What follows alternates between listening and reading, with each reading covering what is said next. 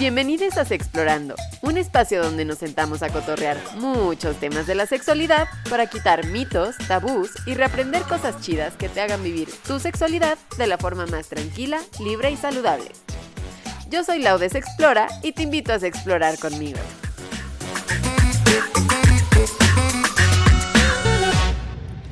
Bienvenidos a un nuevo capítulo más de Explorando. ¿Cómo están todas, todos, todes? Nosotras aquí estamos, obviamente, la su servidora, y aquí me acompaña Ale Alcántara, una lencha visible y activista de los derechos de las mujeres y personas LGBTIQ, para hablar sobre relaciones sáficas, lenchas, lésbicas. Realmente, más bien, yo te debería de preguntar a ti, ¿cómo se dice? Hola, pues mira, la verdad es que es como todo un tema porque, bueno, desde, pues desde un principio, eh, siempre cuando se nos empezó, o bueno, se empezó a nombrar a las lesbianas, porque pues sí hubo un punto de la historia dentro, específicamente dentro del movimiento, que no se nos nombraba de tal forma, que se nos nombraba como mujeres gays. Eh, pues ya que empezó a existir como esta demanda es de las poblaciones lésbicas, de que nos llamaran de esa forma y no nos llamaran como mujeres gays, por diversas formas que eso la verdad daría para otro podcast. Eh, pues justamente se nos empezó a hablar de esa forma, ¿no? Como lesbianas. Pero desde hace un par de años se han empleado nuevas palabras que a través de ellas, pues digamos que se pueden arropar a más identidades, ¿no? Por eso hablamos de relaciones sáficas, por eso hablamos de lenchitudes, porque digamos que, eh, por ejemplo, esto es algo súper, súper como personal. Yo comencé a nombrarme lencha y no lesbiana porque la identidad que se ha creado alrededor del lesbianismo dejó de representarme o dejé de sentirme identificada, ¿no? O sea, yo soy una mujer lencha, pero no soy lesbiana propiamente, o sea, soy una mujer polisexual, que la polisexualidad es esta orientación sexual donde sientes o tienes atracción hacia muchos géneros, pero no hacia todos, como puede ser la pansexualidad, ¿no? Entonces, ¿por qué? Porque a mí me gustan eh, me gustan las mujeres, tanto cis como trans, me gustan las personas no binarias, me gustan los hombres trans, o sea, digamos que mi atracción va como hacia diversas identidades, pero no hacia todas las identidades, ¿no? Y entonces me di cuenta que dentro de esta cuestión de, de ser lesbiana, toda la identidad que se ha creado a través de cómo debe ser una lesbiana, dejó de dejé de sentirme identificada hace mucho y entonces encontré en las lenchitudes justamente como un término en el cual me siento mucho más arropada, más acobijada y más identificada, que es súper, súper importante, ¿no? O sea, finalmente creo que todos tenemos esta necesidad de sentirnos identificados con nosotros mismos, pero también, o sea, sentirnos identificados dentro de un mismo grupo, ¿no?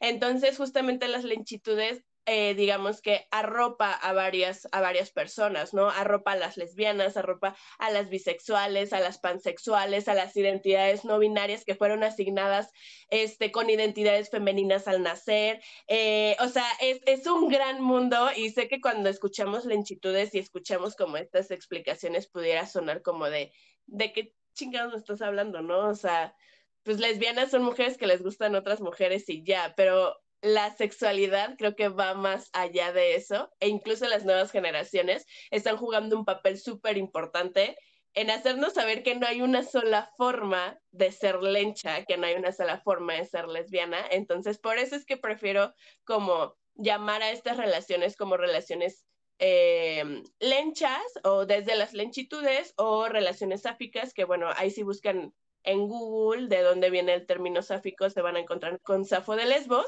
y van a entender por qué se les llama de esta forma, ¿no? Un poquito de historia. Pero sí, básicamente a mí en lo personal me gusta más el término de lenchitudes porque abarca más identidades que hablar únicamente de lesbianas. Híjole, creo que el punto que tomas está súper importante porque justo yo creo que mucha gente piensa que ser lesbiana es mujer que le gusta otra mujer cisgénero, ¿no? O bueno, mínimo yo, la Laura de hace muchos años lo pensaba así, ¿no? Mencionar esta parte creo que es súper importante porque creo que mucha gente no piensa tanto en eso, simplemente o sea, uno dice lencha o lesbiana, mujer igual a mujer.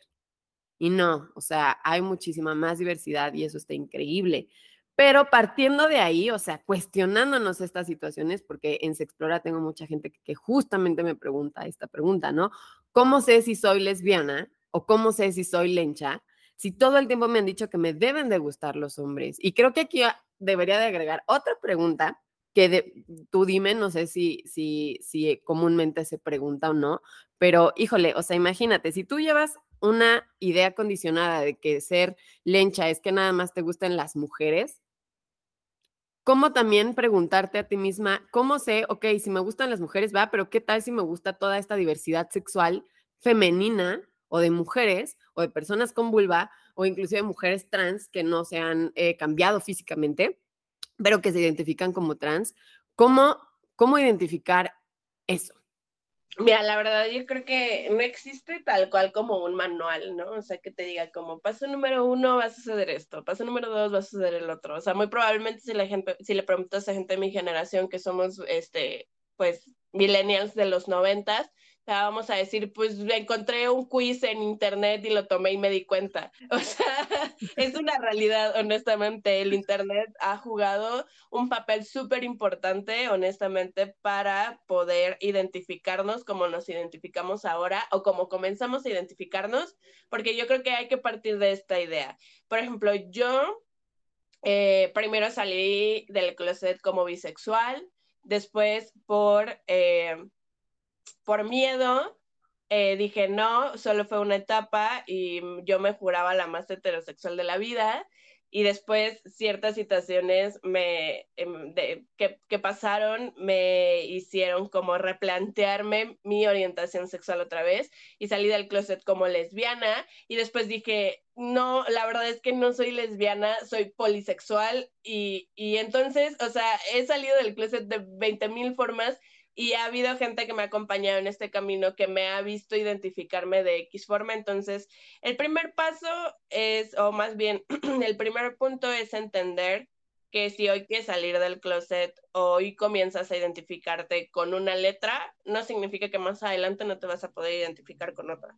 La sexualidad es un espectro tan grande que no tenemos que sentirnos obligados a identificarnos con una letra y de ahí ya no movernos. O sea, ¿por qué? Porque finalmente estamos en un proceso de descubrirnos, de descubrir nuestra identidad sexual. Y pues ese es un trabajo pues muy largo y muy arduo y que sucede incluso cuando tengamos 50, 60, 70, 80, 90, 100 años, si es que llegamos a esa edad, ¿no? O sea, la sexualidad no únicamente se descubre en nuestra infancia y en nuestra adolescencia, se, se va descubriendo y, nos vamos conociendo pues a lo largo de las etapas de nuestra vida, ¿no? Entonces, específicamente, yo creo que muchas veces entramos justamente como en esta disyuntiva de...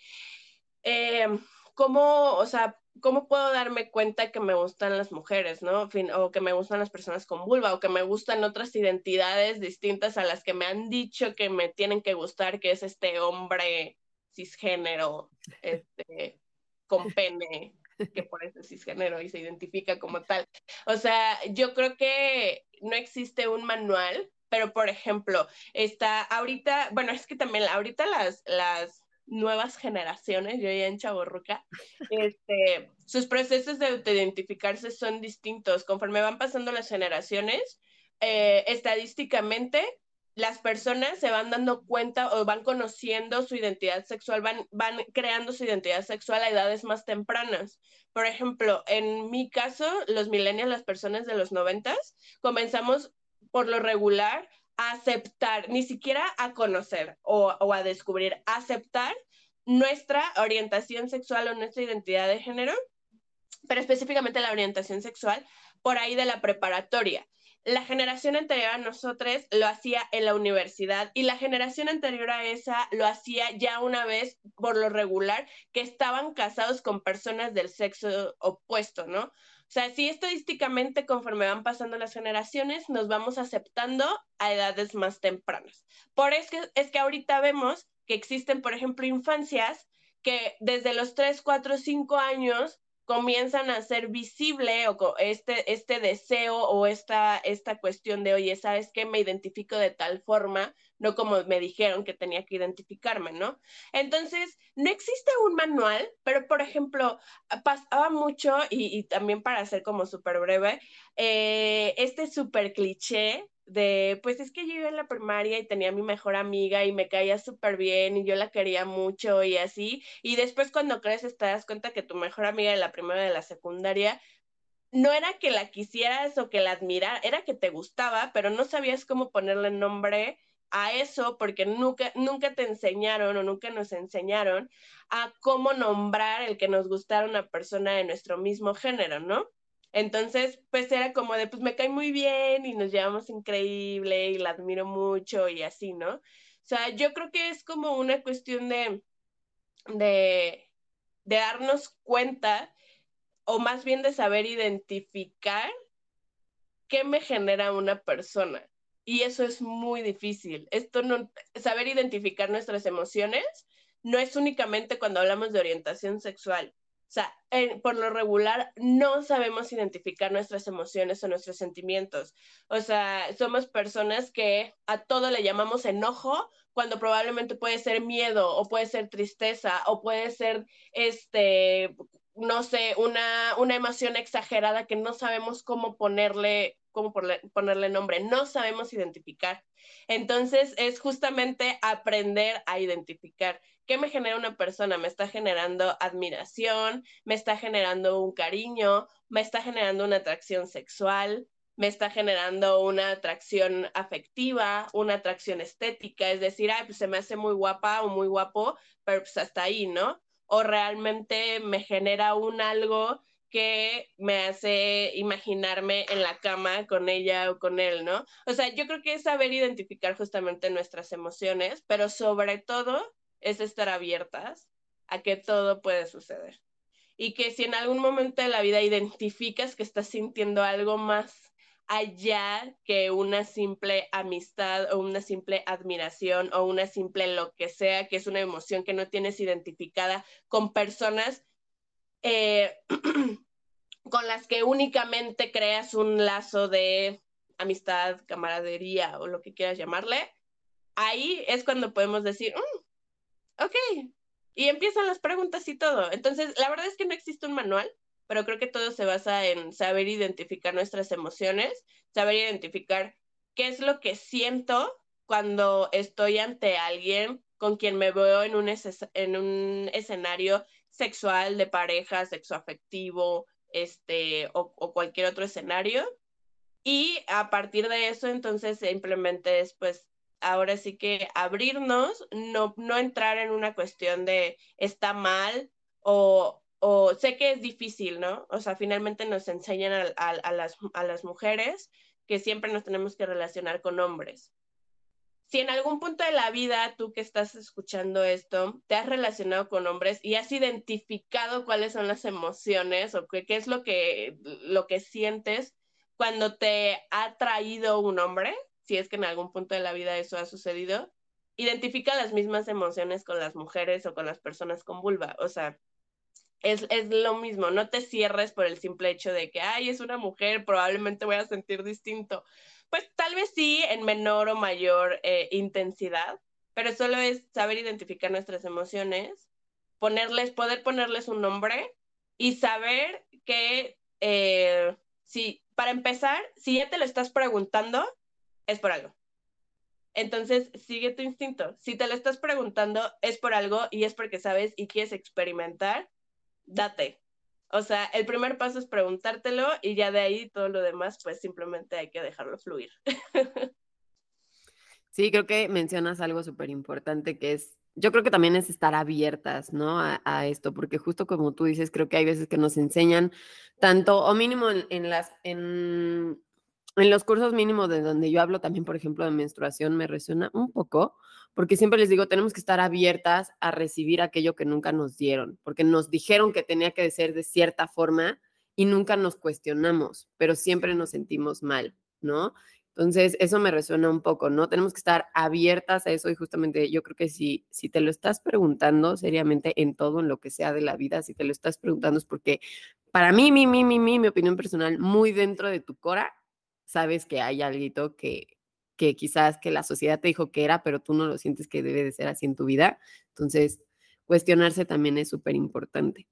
Y bueno, hablando justamente de sexualidad, em, también otra de las preguntas que me hacen muchísimo es, pues, ¿cómo se hace, no? O sea, órale, va, me reconozco como, como lencha, como lesbiana, como persona sáfica, pero ¿qué sigue, güey? O sea, ¿cómo, ¿cómo se ligan con mujeres? Porque nunca he ligado con mujeres. Eh, ¿Cómo es el sexo con una mujer? Porque justamente tú dices, ¿no? Investigas por internet, lo único que te sale es la tijerita.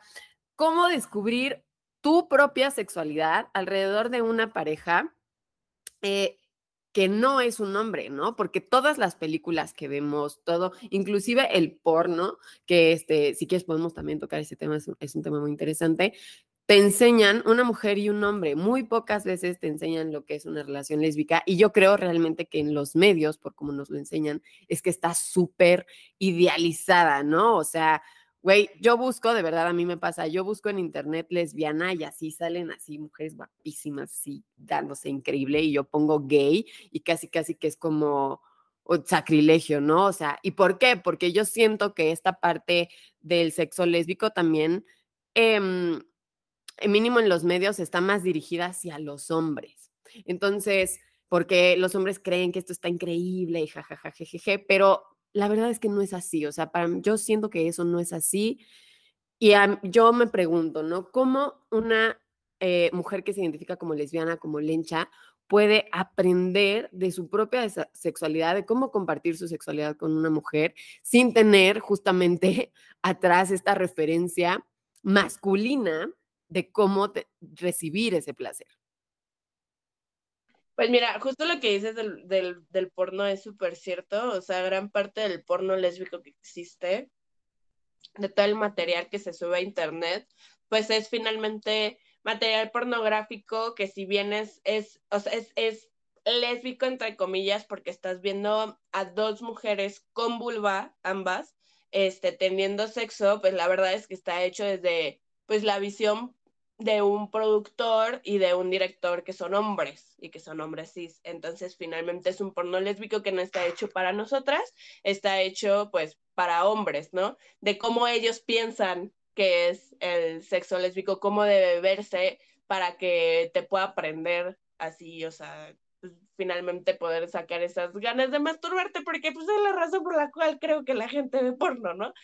Pero la verdad es que no hay nada más alejado de la realidad que el porno lésbico hecho por hombres, o sea, ah, es, es horrible.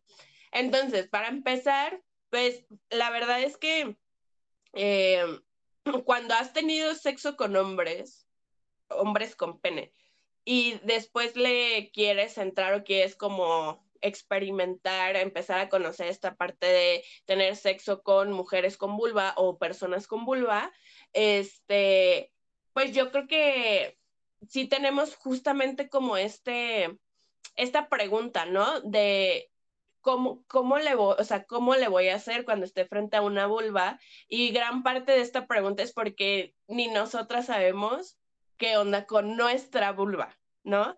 Entonces yo creo que eh, para poder eh, llegar como a, tener un buen eh, sexo sáfico, yo creo que lo primero es poder conocernos. Esto no significa que nuestra vulva va a ser igual a la vulva de la persona con la cual nos vamos a acostar. eso, eso, no va a suceder, ¿no? O sea, las vulvas son de 20 mil tamaños, 20 mil colores. Unas tienen vello, otras no tienen vello. Unas tienen este, los labios más largos, otras tienen los labios más cortos. O sea, realmente ninguna vulva es igual a la otra.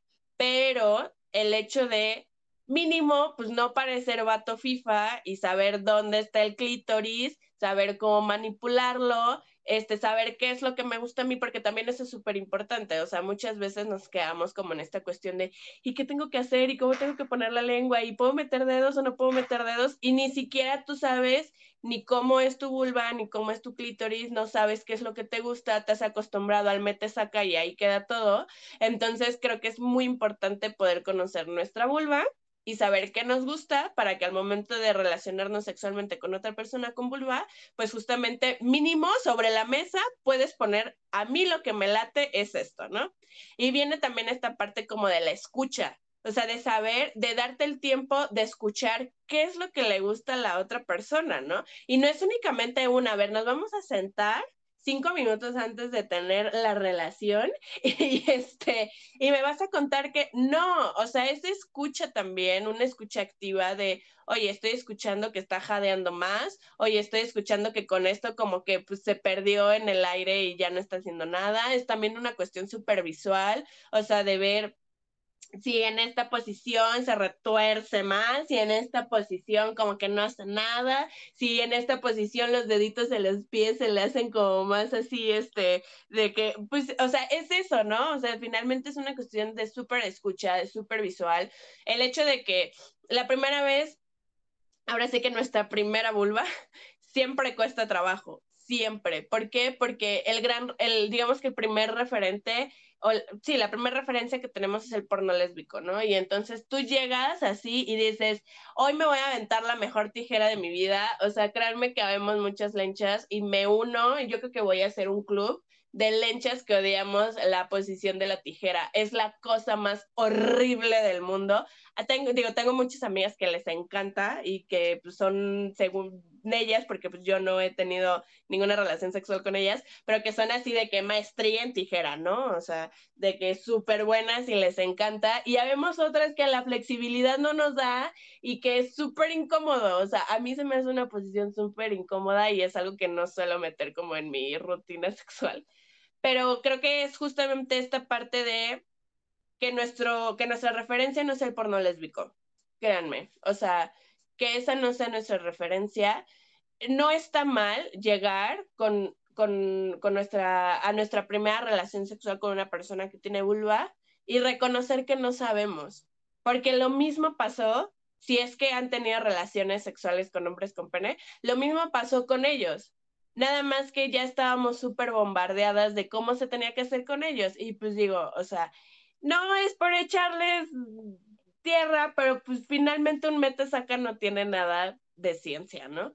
Eh, propiamente, ¿no? O sea, el introducir y sacar el pene, pues realmente no tiene mucha ciencia, lo que tiene ciencia es la forma en la que lo haces, ¿no? Evidentemente pero siempre se nos ha expuesto a que así tienen que ser las relaciones sexuales con hombres, lo cual deja también con hombres con pene, lo cual evidentemente deja de lado todas aquellas cosas que también forman parte del sexo, pero que al parecer, pues también la visión del sexo es súper falocentrista y se, se queda justamente en la cuestión de todo tiene que ser alrededor del pene, ¿no?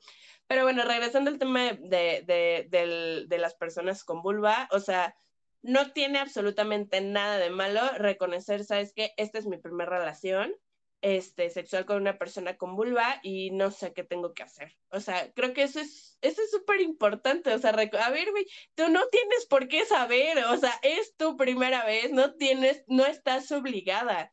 Pero evidentemente, pues, yo siempre, yo siempre les digo que se acerquen a su lencha de confianza y pregunten, oye, ¿sabes qué? Pues voy a tener mi primera vez y pues así nos pasamos consejillos y así, o sea, también reconocer y que evidentemente cuando hablamos de, de sexo entre personas con vulva, se nos quita este elemento central que nos han enseñado que es el pene, ¿no? Entonces, es, evidentemente el pene puede entrar al juego otra vez a través de juguetes y esa también es la otra parte, ¿no? O sea, reconocer una, que no todo el sexo tiene que ser a través de un pene. Dos, que hay muchas otras posibilidades. Tres, que el sexo entre personas con vulva sí existe, porque hay muchas personas que dicen que no existe porque no, porque no hay un pene por medio y que solamente son como fajes súper intensos. O sea, no mamen, eh, el sexo entre, entre personas con vulva existe y súper existe y tenemos un abanico enorme de posibilidades, ¿no? O sea, yo creo que es muy importante, como lo platicamos al principio, estar abiertas a todas las posibilidades que pueda haber, reconocer que no tienes por qué ser una experta en el sexo eh, sáfico cuando es tu primera vez. Finalmente esto también es una cuestión de aprender y vas a aprender tanto lo que le gusta a tu pareja si es que no es una pareja ocasional, pero en caso de que sea una pareja de una sola noche, pues y si tiene más experiencia que tú, ábrete a las posibilidades, escucha, O sea, te digo que es como una escucha activa, una cuestión también súper visual. Este, aprende qué es lo que te gusta cuando te estás relacionando con otra persona. Eh, y yo creo que es justamente eso. O sea, el placer. Tenemos mucho, las, las mujeres en general tenemos derecho al placer. Y las personas con vulva que nos relacionamos sexualmente con otras personas con vulva también tenemos derecho al placer. Entonces, eh, y es muy importante que hagamos nuestro eso de, ese derecho, ¿no? Entonces es simplemente, pues, pues date, o sea, ya estás ahí, ¿no? O sea, ya estás ahí, no te preocupes. Si sale horrible, todas hemos tenido relaciones horribles. Entonces, no le tienes que demostrar nada a nadie, solo aprende que te gusta, aprende que le gusta a la otra persona y, y siempre hay, tienes un abanico de posibilidades enormes, ¿no? O sea, que una, que una vulva no te dé miedo. O sea, una vulva no tiene por qué darte miedo, entonces simplemente hay muchos talleres que dan muchísimas personas sáficas que están dedicados justamente al placer centrado en la vulva. Entonces eh, pueden buscar este tipo de talleres o preguntarle a sus amigas o solamente procuren que su referencia no sea el porno lésbico hecho por hombres porque es lo más alejado a la realidad y les pone un estándar que sentimos que tenemos que cumplir. A ver, cogemos porque queremos coger. No le tienes que demostrar nada a nadie con el tiempo vas mejorando, vas aprendiendo. Entonces, pues simplemente yo creo que comenzar desde esta parte, ¿no? No le tienes que demostrar nada a nadie. Tu placer también es importante y también, también eh, está increíble que aceptes que no sabes y no pasa absolutamente nada. O sea, todas vamos aprendiendo en este camino. Entonces, pues simplemente que tu placer y el placer de la otra persona siempre esté al centro y créeme que con eso ya tienes la mitad del camino ganado. Ay, qué bonito. Tocaste muchísimos puntos súper importantes. Sobre todo, mira, eh, justo como dices, eh, también me ha tocado muchísima gente que me dice como de, es que obviamente este, las mujeres lenchas pueden, este, conocen mejor las vulvas y lo hacen mejor que, inclusive se comparan, ¿no? O sea, lo hacen mejor que los hombres porque pues ellas ya tienen vulva, ellas ya saben qué onda. Y órale, pueden, como tú dices, identificar el clítoris, güey, pero eso no significa que entonces, o sea, tocar el clítoris no es lo mismo para todas las vulvas, güey. Y así como podemos estar perdidas, güey, tocando una vulva, podemos estar perdidas tocando un pene. O sea, ese, esos nervios que yo siento que alguien puede llegar a tener justamente por, porque nunca ha experimentado tener eh, sexo lésbico, creo que, o sea, lo tenemos todos, güey. O sea, claro, como tú dices, hay una, hay una parte en la que estamos ya sobrecargadas de este medio masculino de cómo debe de ser el metesaca. Eh, pero a la vez eso también nos jode, ¿no? Porque entonces creemos que el sexo debe de ser de una forma, ¿no? Y no solo nos jode a personas heterosexuales cisgéneros, sino que también puede joder esta perspectiva de decir, puta, soy lesbiana, necesitaré un arnés, güey, necesitaré un dildo a huevo, güey, o a huevo necesitaré, si lo, en lo único que ves en el porno son tijeras, güey, esto es lo único que puedo hacer, güey. O sea, son ese tipo de preguntas que, que también pueden llegar a dar miedo y que justo como tú dices, creo que aceptar, aceptar el hecho de que no lo hemos hecho hace que te relajes un chingo, ¿no? Yo tuve un curso justamente que decía que justamente cuando hablas en público, si te pones nerviosa, es mejor decir, oigan, estoy nerviosa. Y me ha pasado y me relajo un chingo. Y justamente es eso, ¿no? Es decir, güey, ¿sabes qué? Estoy nerviosa. Creo que algo súper importante también es que, que que si sientes muchos nervios o algo así, puedas tener el apoyo de la pareja que, con la que estás, ¿no? Y justamente como tú dices, independientemente de una one night stand o no, eh, que te sientas en confianza con esa persona para decir no sé y saber que no te va a juzgar porque no sabes, ¿no? Em, con eso también siento que le agrega muchísima seguridad y y aprender justamente, o sea, nadie sabe, güey, nadie sabe en general. Te va a costar trabajo, te van a costar errores, pero los errores justamente sirven para aprender y para disfrutar en un futuro, ¿no? O sea, si yo no me hubiera masturbado de la forma en la que me masturbé en un momento, yo no sabría cómo me gusta y cómo no me gusta. O sea, es importante saber cómo no lo queremos hacer y para eso también la vamos a cagar, ¿me entiendes? Em, igual con lo que, o sea, que pensamos que así tienen que ser las relaciones sexuales, ¿no? Penetrativas. Yo te pregunto, güey, ¿realmente necesitan las lesbianas así? ¿Es necesario que utilicen algún arnés, que utilicen algún dildo, güey, o algún juguete sexual que sea penetrativo? ¿O puede, o qué, qué diversidad puede haber dentro de esas situaciones? Pues justo yo creo que más allá de si es, es algo necesario o no dentro de las relaciones sáficas, yo creo que es cuestión de gustos. Por ejemplo, este, a mí me gusta, a mí me encantan los arneses, pero me gusta usarlos, pero no me gusta que los usen conmigo. Y no por una cuestión de que tenga yo súper estigmatizada la cuestión penetrativa ni nada, sino porque no me gusta, o sea, es algo que no me, como que no me genera esta no es algo que para mí le tenga un valor agregado dentro de mi relación sexual. Pero, por ejemplo, eh, digo, es algo que no suele estar en mi rutina, pero si mi pareja me dice como de, oye, ¿sabes qué? Hoy, hoy traigo ganas de yo usar el arnés sin pedos, ¿no? O sea, es como de, va, date, justamente porque para mí es como muy importante, o creo que para todos debería ser muy importante, pues, tanto poner atención en el placer propio como en el placer de la otra persona, ¿no? Pero, y, es, y esto es algo que, o sea, a mí la cuestión de los arneses, yo me acuerdo que fue un, fue un gusto adquirido, evidentemente, ¿no? O sea, no es como que, ay, hoy salí del closet como lesbiana y en vez de tu primer muñeca como a los 15 te entregan tu primer arnés, ¿no?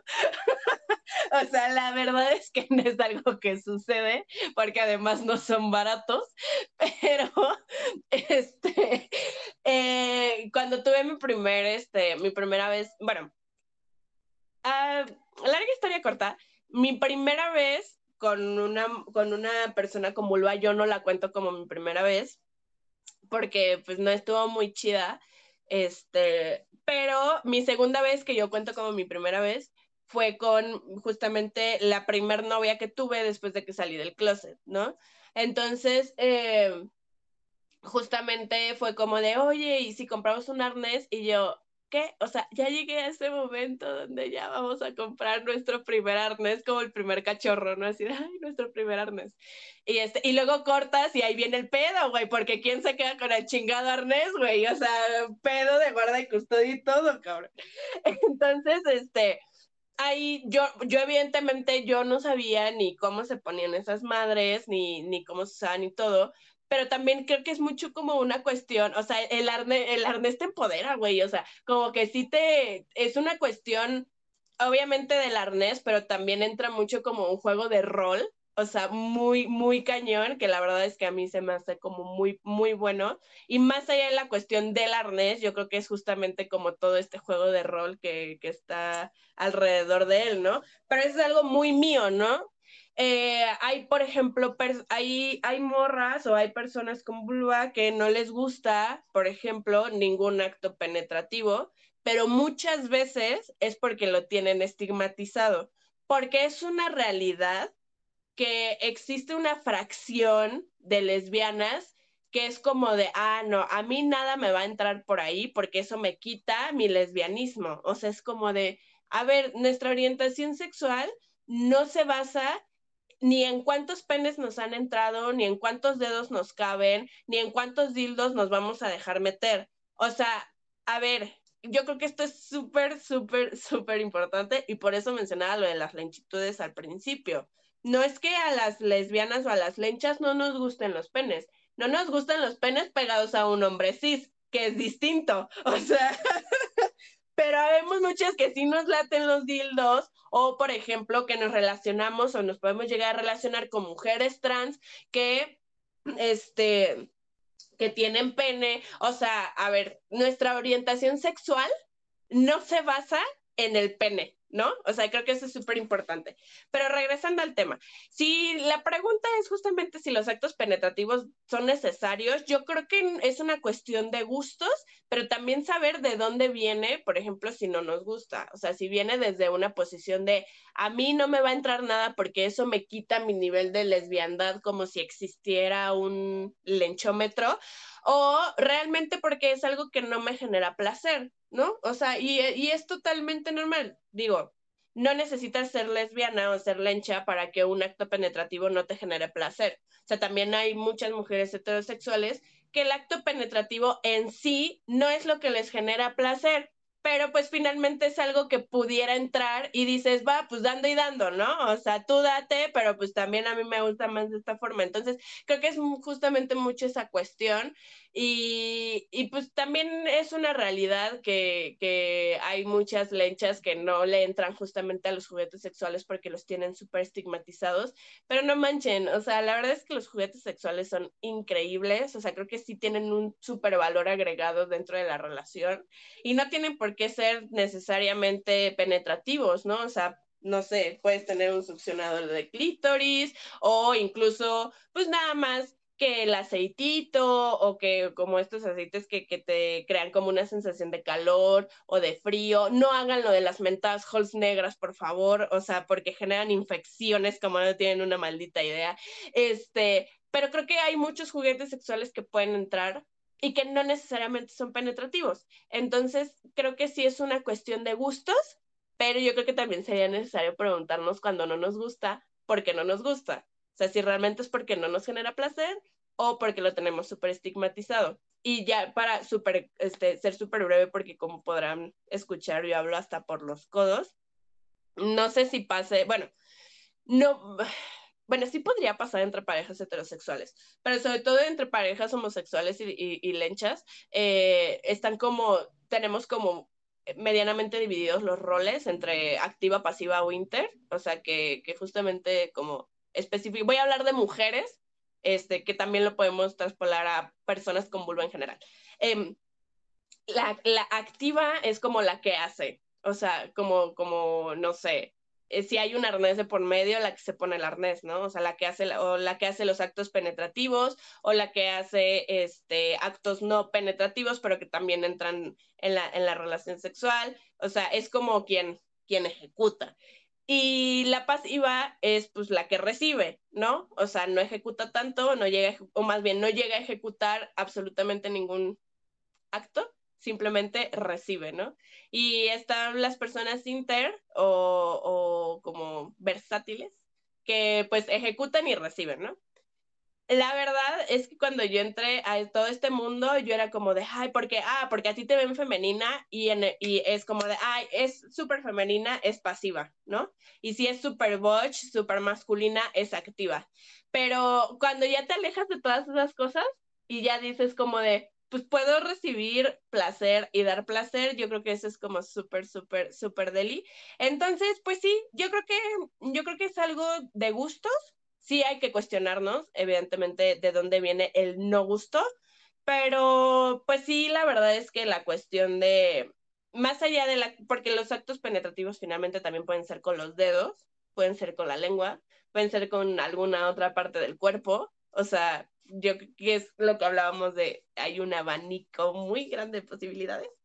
Eh, pero pues sí, o sea, yo creo que es justamente una cuestión de gustos, de ir como viendo a ver qué onda y justamente pues esta parte, ¿no? De que pues el acto penetrativo puede ser con distintas partes del cuerpo, o sea, no únicamente tiene que ser con los dedos, puede ser con la lengua, puede ser incluso con, o sea, digo, eso está un poco más puede sonar un poco raro, pero incluso, o sea, con los senos, con los pezones, o sea, también puedes generar un acto penetrativo, este, y con juguetes sexuales, ¿no? Entonces yo creo que es cuestión de justamente reconocer solo si nos gusta y no nos gusta, y si no te gusta, no pasa absolutamente nada, no tiene por qué gustarte.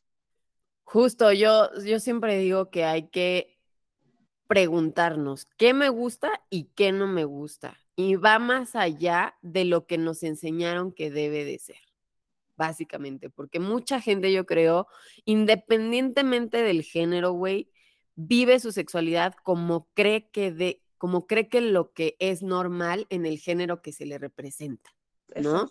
O sea, tú, o sea, inclusive, ¿no? La gente puede pensar, inclusive con la marcha LGBTIQ ¿no? Ay, es que los gays siempre se ponen colorcitos y siempre se ponen pestañitas y siempre, y güey, no, o sea, tú puedes ser ese gay o tú, tú puedes ser esa persona que quiera vivir su vida de la forma en la que quiera vivirla, independientemente del género. Y con la sexualidad es exactamente igual. No porque seas mujer cisgénero tienes que gemir cabrón y que te penetren y sentir increíble. No porque seas mujer lencha. Este, tienes que estar con otra huevo mujer lencha y hacer tijeritas y nada más. Y el arnés, obviamente, de colores, porque rainbow y la, o sea, no, güey. O sea, puede ser la persona que tú quieres ser, no tienes que seguir estos patrones que la gente cree que es normal, ¿no?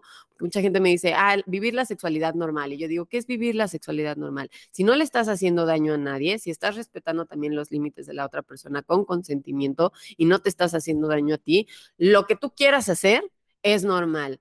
Que, ay, a mí no me gusta justamente que me metan un arnés. Chingón, güey, Justo, no te hacen ni menos ni más lesbiana. Si tú ves que en los medios representan justamente las lenchitudes de forma en que las mujeres a huevos te tienen que poner un arnés y tú no te lo pones, no te hacen ni más ni menos lencha, ¿no? O sea, vive tu sexualidad como tú quieras vivirla y, y cómo se vive eso descubriéndote descubriendo con, descubriéndote con otras personas que son las que a ti te gustan y a partir de ahí descubrir esto sí, esto no y todo lo que tú vayas a elegir mientras no te hagas, mientras no te hagas daño, respetes tus límites y el consentimiento del otro, otra, otra, va a estar bien, es normal, ¿no? Básicamente. Sí, exactamente. Ale, qué bonita plática, me gustó muchísimo. Verdaderamente aprendí demasiado.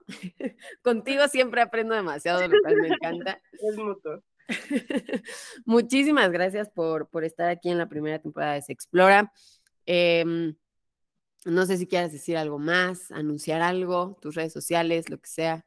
Pues, o sea, yo creo que justo como platicábamos hace ratito, ¿no? O sea, si tú eres una mujer o una persona con vulva que, es, que está diciendo como de, mm", sobre todo específicamente mujeres, este, y, y más específicamente mujeres cisgénero, la verdad es que sí es un tema. ¿Y por qué, hago esta diferencia? Porque cuando eres una persona con vulva que no se identifica como mujer, ya estás como eh, ya eres una persona que ya está de como en estos procesos justamente de, de una identificación no cis heterosexual o no hegemónica, por decirlo de alguna manera, ¿no? Pero cuando eres una mujer cis, que te estás, que toda la vida tú has dicho que es heterosexual, que has mantenido incluso relaciones con hombres y te empiezas a cuestionar eh, no está mal, o sea, cuestionate, pregúntate, o sea, la sexualidad no es estática, la sexual no tienes por qué identificarte de la misma forma durante toda tu vida, o sea, hay, hay mujeres que llegan a los 70 años y dicen, ¿sabes qué? Me gustan también otras mujeres y a sus 70 años comienzan a tener relaciones con otras mujeres porque es normal, o sea, nuestra sexualidad no es estática, no es un así eres, así naciste, entre comillas, y pues ahí te quedas, te chingas, ¿no? O sea, no, a ver, o sea, si, si es una cuestión de, de si te estás cuestionando, eh, bienvenida al clan, o sea, eh, no, no, eres la única mujer en toda la faz de la Tierra y en todos los años que ha existido humanidad que se lo está preguntando. Y con esto a qué me refiero, a que no tienes que llevar el proceso sola, no tienes que obligarte a llevar estos procesos sola. Seguramente, aunque no, aunque no la hayas identificado, muy probablemente va a haber una lencha ahí que puede ser tu lencha de confianza y que te puede ayudar a generar esta red de apoyo y esta red tan sorora y tan acompañante que por favor no te obligues a llevar este proceso sola. Te lo dice una persona que sufrió de ansiedad cuando salió del closet porque yo no sabía si estaba, si, si estaba bien lo que estaba haciendo y si estaba cumpliendo con los estándares de cómo tenía que ser una buena lesbiana, ¿no? Sí, fui la lesbiana que se rapó, sí, fui la lesbiana que se compró todas las camisas de cuadros que, que pueden existir en el mundo, porque yo sentía que tenía que cumplir un estándar y ahí viene lo segundo, no tienes que cumplir un estándar y no le tienes que demostrar nada, absolutamente a nadie. Y si te empiezas a cuestionar y empiezas a ver que, que tienes esta eh, atracción sexual hacia otra mujer, hacia otra persona con vulva, date. No te prives de ese derecho, tú también tienes derecho al placer y si tu placer estás cuestionándote si lo puedes encontrar con otra mujer con vulva con otra persona con vulva, no lo vas a saber hasta que te permitas, em, digamos que, descubrir ese placer. Y con eso no estoy diciendo que tienes que llegar a la relación sexual. No, simplemente ve hasta dónde, permítete ver hasta dónde puede llegar. El sexo entre mujeres, el sexo entre personas con vulva es riquísimo. Evidentemente, pues cuando te late, ¿no? Hay muchas mujeres que han intentado tener relaciones sexuales con otras mujeres o con otras personas con vulva y no les late y no pasa absolutamente nada. Entonces, si ya te diste cuenta y, te, si ya fuiste, viste y ya te comiste esa vulva y dijiste, güey, me encantan las vulvas, pues date, eh, o sea, y si quieres comprarte un NES, cómpratelo, y si quieres comprarte, o sea, haz lo que se te dé la gana, no te prives. Las mujeres a través de los años hemos sido privadas de nuestro propio placer. Entonces, rompe con eso, aduéñate de tu placer, conócete, conoce tu vulva y si vas a conocer a otras vulvas, pues bienvenida al clan, te la vas a pasar increíble. Entonces, pues simplemente aduéñate de tu placer y eh, pues espacio publicitario, si me quieren seguir en mis redes sociales, en todas estoy como arroba soy alcántara guion bajo, sobre todo en Instagram manejo mucho contenido. De hecho, en mi Instagram tengo unos posts que es justamente sobre salud sexual entre mujeres este, o personas con vulva. Entonces, eh, pues ahí para que lo chequen. Y pues nada, muchas gracias por el espacio, muchas gracias por justamente preguntarle a mujeres lenchas cómo es el sexo entre mujeres lenchas, porque muchas veces no se nos pregunta directamente a nosotras. Entonces, pues siempre acérquense a su lencha de confianza para platicar de estas cosas. Súper, muchísimas gracias. Sí, síganla, justamente si creen que no tienen a alguien como al lado de ustedes que no se haya aceptado como lencha, pero ustedes sí, no saben con quién hablar. Creo que apoyarse mucho también de las redes sociales es súper importante. Eh, la verdad es que a mí me encanta la cuenta de Ale porque de verdad que se los juro que yo sí aprendo mucho, o sea, no, es broma. Entonces, siempre es bueno, eh, mínimo si crees que no tienes a alguien, tienes las redes sociales y las redes sociales, aunque hay muchas cosas de odio y muchas cosas feas, también están cuentas como Se Explora y como las de Ale que ayudan y están ahí eh, apoyando un poco a la distancia, pero estamos ahí. Entonces, si ustedes son este tipo de personas y se identificaron con esta plática, de verdad vayan a seguirla y van a aprender y van a cuestionarse un montón. Así que bueno, Ale, muchísimas gracias por tu tiempo, por el espacio y obviamente te voy a invitar alguna segunda vez porque estoy segura que hay muchísimos temas que explorar alrededor de este tema. Entonces, pues nada, gracias y eh, escúchenos en el siguiente capítulo. Les quiero mucho. Bye.